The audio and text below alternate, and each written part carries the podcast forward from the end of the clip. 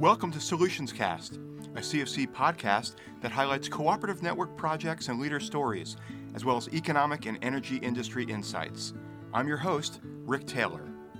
Today, I'm speaking with two longtime electric cooperative leaders from Plumas Sierra Rural Electric Cooperative Bob Marshall, General Manager, and Jason Harston, Engineering and Operations Manager.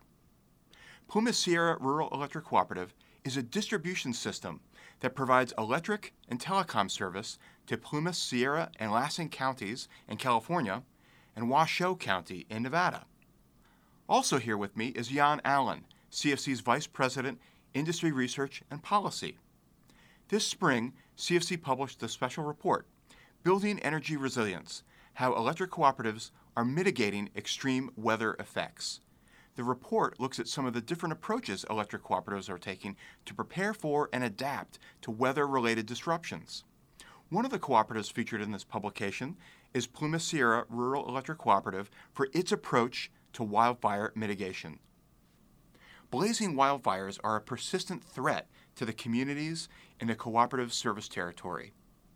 Over the past 25 years, Plumas Sierra Rural Electric Cooperative has pursued an aggressive hazard tree removal program to reduce wildfire spread. While this program has paid dividends, the cooperative has enhanced its wildfire mitigation approach in recent years with a number of new measures, such as mastication, fire resistant mesh, and flame retardant.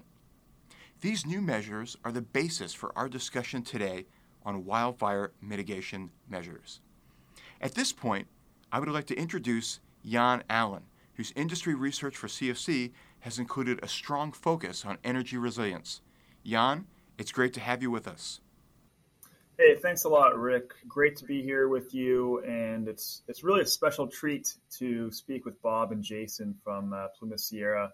Bob, let's let's start with you. So, before we get into the specifics on on some of the more recent wildfire mitigation measures that you've been employing, I wanted to give you a chance to talk a little bit about your system and your territory, and then obviously the fact that you provide both electric and telecom service.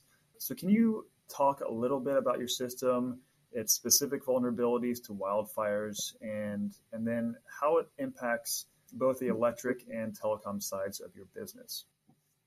So, we are in northeastern California. We serve a little portion of Reno, so that puts us right on the crest of the Sierra our system, it's where the Sierra starts heading down, fading into the Cascades. We serve the leftovers of what three other utilities didn't want. So we have a unique long radial system, probably one of the worst designs in the lower 48. With climate change, we are seeing higher and higher snowpacks, less and less moisture up high, which used to be a feature which helped us once upon a time. Uh, we go from deep timber and oaks to ponderosa, pine, cedar, Doug fir to junipers, then to sagebrush, all of which burn merrily in a, mix of U.S. Forest Service to the western part of our system and the trees and private timberlands, high country, which is part Forest Service, part BLM, fading to all Bureau of Land Management land out to the east. Our fiber is vulnerable in part because we got an ARRA stimulus fund grant and we built it on our distribution line so we could get CEQA clearance. That means hanging at 18 feet is, you know, 100 plus miles of fiber that can burn. So we have wooden poles on our 69 kV system. We have fiber optic hanging underneath it, and um, we serve, I want to say, 8,000 square miles hundred and um, um, I want to say fourteen hundred miles of overhead line, and we are about six customers per mile, eight thousand members. The other puzzle piece is we have IOUs, and we don't have a G&T delivering to our system. We have PG&E with two 60 kV lines from the west, and Nevada Energy coming on a backup undersized line at 60 kV from the southeast and our problem last year with wildfires was that PG&E burned down their own lines to our region, and so we were 150 days without our primary or secondary sources of power. and Jason and his gang did a phenomenal job of keeping the lights on with a cogen plant, rented generators, NV Energy hanging in here, but by hook and by crook, we survived. So having IOUs who don't give a crap about their own maintenance, generally speaking, is a unique challenge, I would, I would say. Let's talk about some of the specific new measures you are using mastication, fire resistant mesh, and flame retardant. And let's start with mastication. Can you talk a little bit about when you use mastication, what it involves, and are there any drawbacks to it? Yeah, I, I, this is Jason. I can speak on that. So we do actually have two masticators in house. We're set up in two divisions. We have a north end and a south end. The Milford office is a small satellite office in uh, Lassen County, and they also patrol the lines and work on the lines in Washoe County. So we have both on each end, and and as Bob mentioned before, we're interesting terrain. We go from extreme large timber to to the desert with eight foot, ten foot buckbrush. So we actually have multiple sets of masticating heads. There's there's a lot of brands out there, but we have we have two or three that you can move per area. And we and what we try to do is masticate in the spring while while it's still wet. You, you need to have that fine balance of can the machine still get out there before it's not too late and you start your own fires. One of the things that we practice on, like we have a job coming up here in the next few weeks, but we actually masticated that entire line back in May, kind of planning ahead for when the line crew would be out there. We're, we're going to have a lot of vehicles working on that line that may regen or have the possibility of we start our own fires from the vehicles, not from an energized line or, or, or, the public, but we could be responsible for that too. So we masticate before we actually go in and, and maintain our, our lines. And then we also masticate, you know, for any damages or, or something may happen with the public, a, a vehicle accident. But there is dangers that come with masticators. When we when we masticate, we also take water trucks water tenders and have a guy walk in front of that line to make sure are we clearing any rocks that that masticating head may hit and create a fire. And we also walk it, uh, you know, uh, just a funny story, but if you don't walk that line, you're not sure where you're driving that masticator. There was another utility that actually hooked a barbed wire fence, and he didn't notice, and he pulled out several several hundred yards of someone's fence, and it, and it destroyed their property. But that could have also started a fire. So it's important to, to think of you're going to masticate. How are you going to do it? What is the most safe approach to do it? So that's that's really interesting. I really appreciate that, Jason. So let, let me let me uh, ask a little bit more about mastication and and the potential legal issues surrounding it. Bob mentioned that uh, that your territory is, you know, includes some BLM land and, and, so forth. Do you run into any any specific legal issues related to mastication?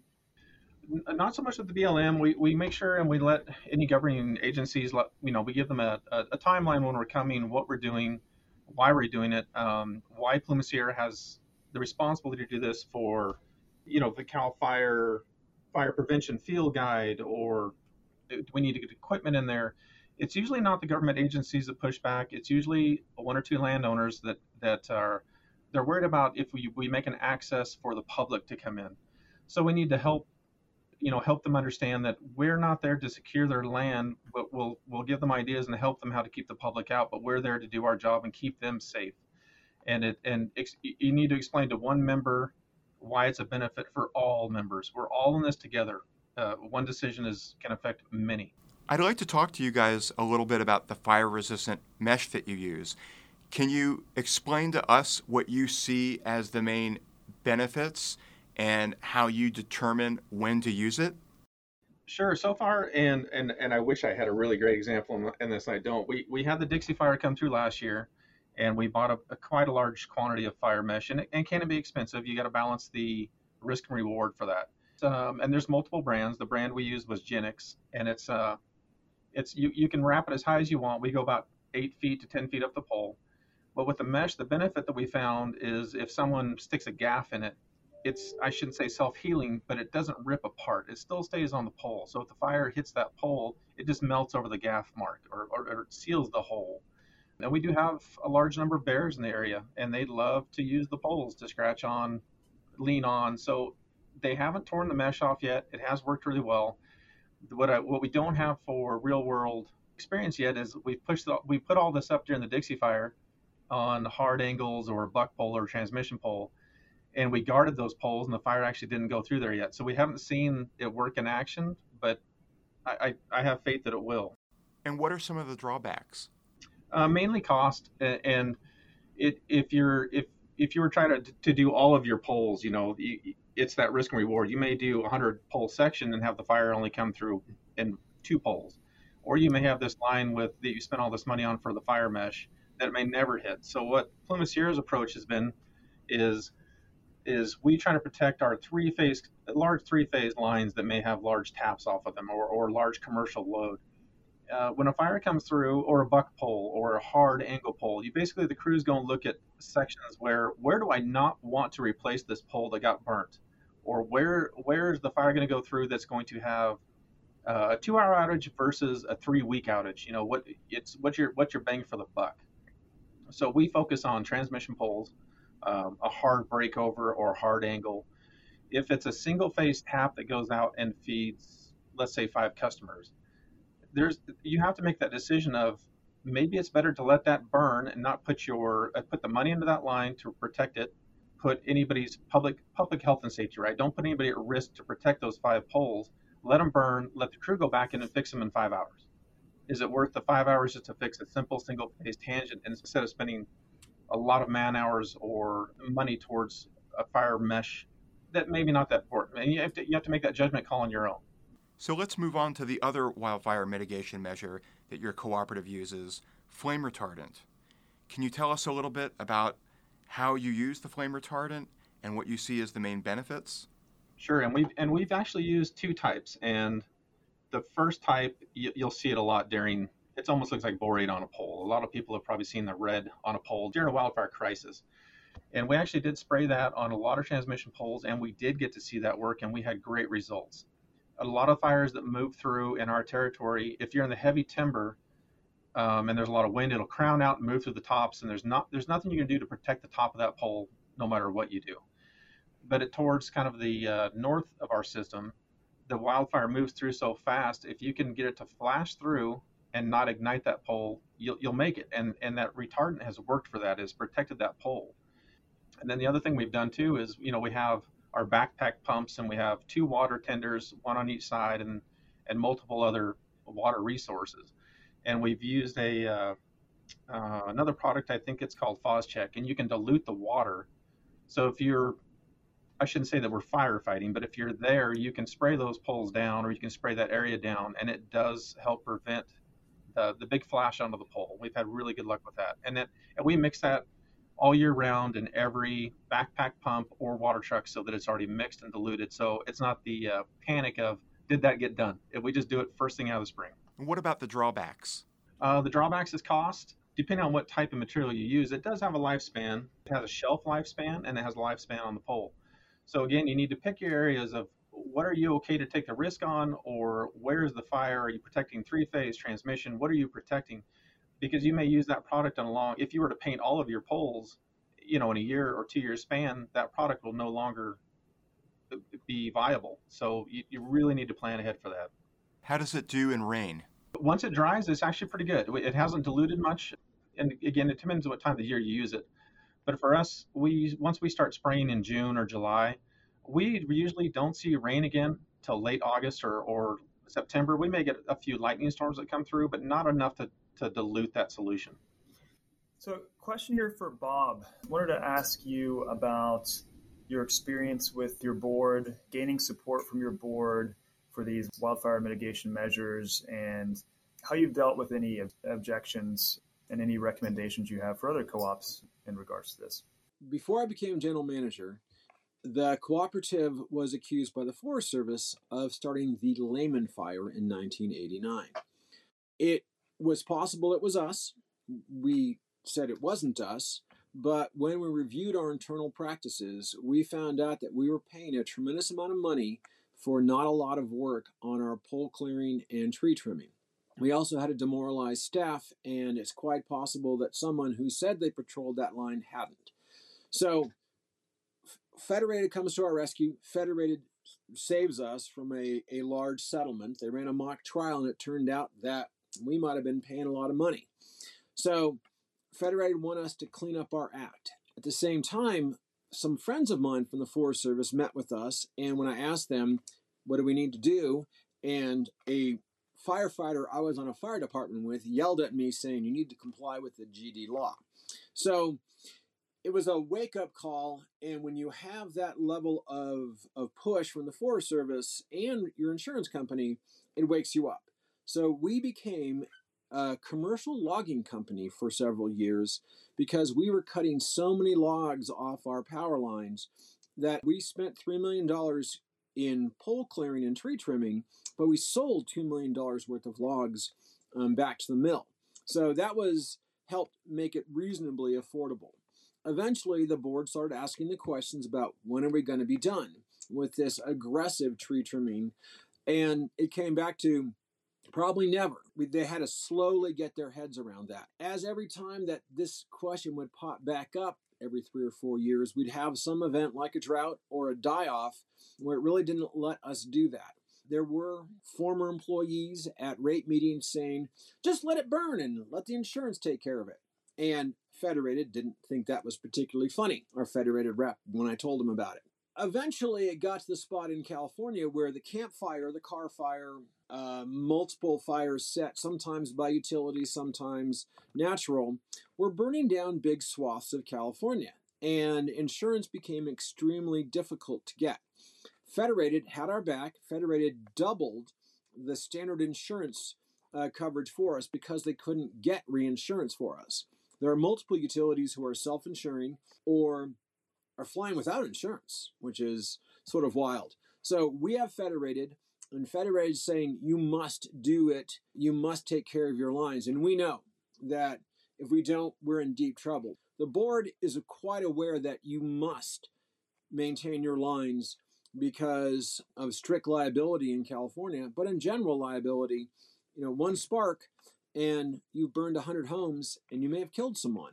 Everyone is, in California especially, is quite aware that you must do a good job with tree trimming and pole clearing.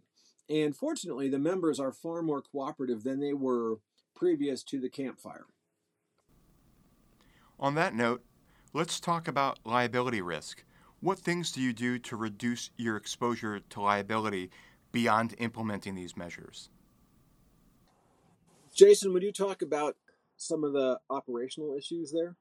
It, a lot of this is not by choice. We're not, you know, we're not excited to come through. We have an, they've granted us an easement, and we we need to come clean this up. If you're doing your job and, and clearing the right of ways and taking care of your vegetation management, it takes a lot of liability out of it. A lot of it is explaining to the members why you're there and why you're legally bound to do this and why, why it's good for everyone. Once you help get your members to understand the position that we're all in this together and that, that we're all liable and we need to be in there, it goes well. But you do need to take the time to educate the public and you need to go in and cut the trees. You know, we have a, we have an expression trim for clearance, not appearance, and the members need to understand that. We're there to not be liable to start any fires. So let me let me talk high level here and talk about some of the, the big lessons learned. You you all obviously have a lot of experience in this area. You've been on the front lines battling wildfires for years now what are your top three takeaways from your experience that you would want to share with a fellow co-op general manager or operations manager? Some people have asked us, why is PG&E so bad compared to the cooperative? What can PG&E do to be as good as, as Plumas Sierra? And, and I jokingly answer that the answer is, well, start doing your tree trimming pole clearing 25 years ago. It'd be a good start. But, but what do you do when you're starting from ground zero? It is start start now and get at it. Um, make sure that the tree trimming and pole clearing people are not buddies with or hunting friends of your manager of E&O. Make sure that there's no room for I call it soft headedness here, or, well, they've been with us a long time. We find that about every three years, our tree contractors uh, decide that, you know, after they've done a really good job for two years, that, you know, we pad the bill a bit we might get a new pickup truck for me.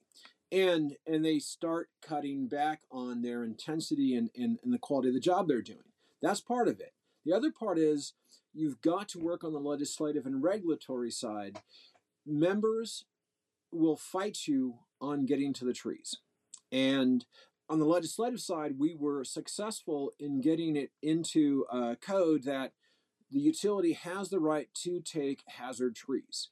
And that was a, a great step by us. It also helped Buck-up Federated, knowing that, hey, we are really killing ourselves. So when you cover us, we're making the changes and we're going after the hazard trees, decreasing the likelihood of, of a catastrophic fire. Making sure you can you work on the L&R side continuously, but you don't also get swept up by overzealous regulators who have no idea what's actually going on in the rural parts of your state. And that's a big problem in California, big problem in Oregon and Washington too. So that's key is being involved, um, getting the regs written, making sure that people aren't telling you what to do wrong. A second big one, a huge difference for us is having our SCADA system. Um, one of our neighbors to the north and another co-op even further north don't have SCADA systems. And this is crucial. We know what's going on with our system and we can set it so you know, if we need to turn things on single shot because someone's working in that region, we do it in real time. There you go. It's clear we're on single shot. If a tree hits the line, it it won't usually start a, a catastrophic fire. We had a tree hit our lines this summer and we were on single shot or no reclose. Hit the line, line shut off instantly, no sparks fell. And we had witnesses near the site who were like, not a not not a flame on the ground. Thank God. So having that, being able to cut out very small portions of your system that may be at fire risk in what is the public safety power shutoffs, being able to control your system, being able to see it in real time, what's going on, what kind of fault was that is crucial. The third piece would be being very firm with members who do not want you to cut the trees on their property. And if you're on three acre parcel and you've got six trees, you don't want to lose two of those trees. So in one area called Chandler Road, we had about a five mile long road that was very pretty, but the trees were diseased. So when we came through saying we are going to cut the trees here, major battle with Cal Fire, unfortunately being trying to be neutral, with us saying these trees must go. We got a lot of them out of there, but we couldn't force our way into some properties winter came. And on multiple occasions, huge trees cracked because they were diseased. They then fell away from our lines and towards the house. And we had multiple people calling us going, Hey, you can come get those trees now. And we're like, Oh no, it's leaning leaning away from the power lines. And it's now dangling over their house. So, but here's a great crane you can go get and professionals to cut those trees down. After that happened, our, our professional forester went and got a ball that's two feet wide, a, a, a piece of wood that you could hold in your hand like it was a coffee cup. And it was foot and a half, two feet around. I mean, this thing was just hollow. And she walked to the homes who were still fighting us and said, This is what's inside your tree. This thing is going to snap and it may come right through your bedroom. And having real life physical examples, having multiple trees snap down and take out some garages, all of a sudden the neighborhood became cooperative. There were still a few more places where we had a problem, and the Camp Fire solved some of those, unfortunately, but people started panicking, going, I don't want my house to burn. Yes, you can take a few more trees. The other part is there are going to be places where you just turn off the power. And it's like, you're not going to let us trim the tree? Great. Call us when you want central station service again. And your board has to have the guts to, to do that.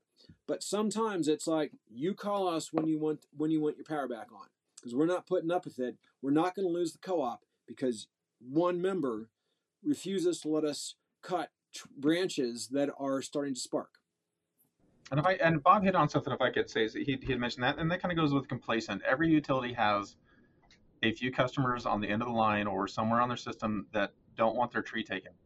The days of well, I'll deal with that customer later. You know, I, I have other things to do, or this one's going to be a bear, and and they've been a bear for 20 years. That means this is the year that you that you have to address that. You you can't let them slide. You need to help educate them and explain and, and you can't let it go. You have to go after that tree. You have to go after that vegetation management and help them understand why. I think as as a operations manager to other operations manager, and, and this is a really this is really easy to do is to try not to be complacent. So you may may have an emergency response plan that's sitting on a shelf in a room somewhere that you know it. You, you know it's somewhere in the office. You, you haven't really read it. You think you have, and and you've done the bare minimum to meet Red requirement to have this plan.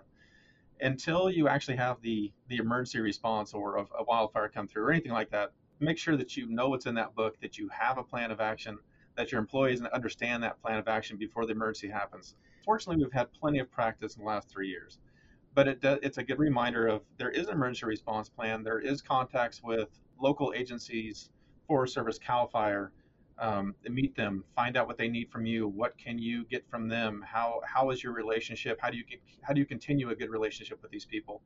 But don't don't become complacent. And again, I'm guilty of it. I, every every manager's always been guilty of. Well, it'll never happen to me, or or we won't have. You know that happened 30 years ago. Here in California, this is when it will happen. It's how much is it going to happen, and what is what would your response be? I can't thank enough Federated. One of the things that when I deal with my municipal neighbors, because there aren't a lot of co ops in California, people ask, you know, you seem to punch outside your weight class. How do you do that? And having the bigger cooperative network um, really, as I explain it, is I have a giant private co op bank that cares if I exist or not. And we have a giant privately owned co op insurance company that is watching out for my best interest. So the entire co-op family of, of I call them super co-ops, but co-ops of co-ops is is crucial for the wildfire side. Federated comes in with good advice. Federated also makes sure we're doing the right things, and if they need to goose us, they do. Um, but also that in in most recently, I mentioned it a bit earlier, but Federated normally only covers you for ten million dollars, and they reinsure the rest. But in our case, no one wants to uh, insure a California electric utility, and they went and and internally said we've got to make sure Plumas Sierra is okay, and they doubled their standard insurance for us. So we have a reciprocal piece as well. We must make sure they never regret that decision, and um, so we work our tails off, and and it does help with the board. It does help with the member owners. It's like we have no choice. We must do this but having someone on your side like that does, when I compare notes with other utilities in California, I'm just, oh, thank the Lord, because I'm not sure how I could sleep at night without insurance for the utility. It's one spark away from, oh, well, that was interesting. All very good observations and insights into wildfire mitigation. Bob and Jason, thank you so much for taking the time to share your thoughts with us today. It's been a fascinating discussion. Uh, I know that the CFC members will enjoy hearing it as much as we enjoyed having it with you. We look forward to connecting with you again soon, and thank you again. Really appreciate your time. Thank you for joining us on this edition of Solutions Cast. Be sure to subscribe to get the next episode and check nrucfc.coop slash solutions for more electric cooperative news.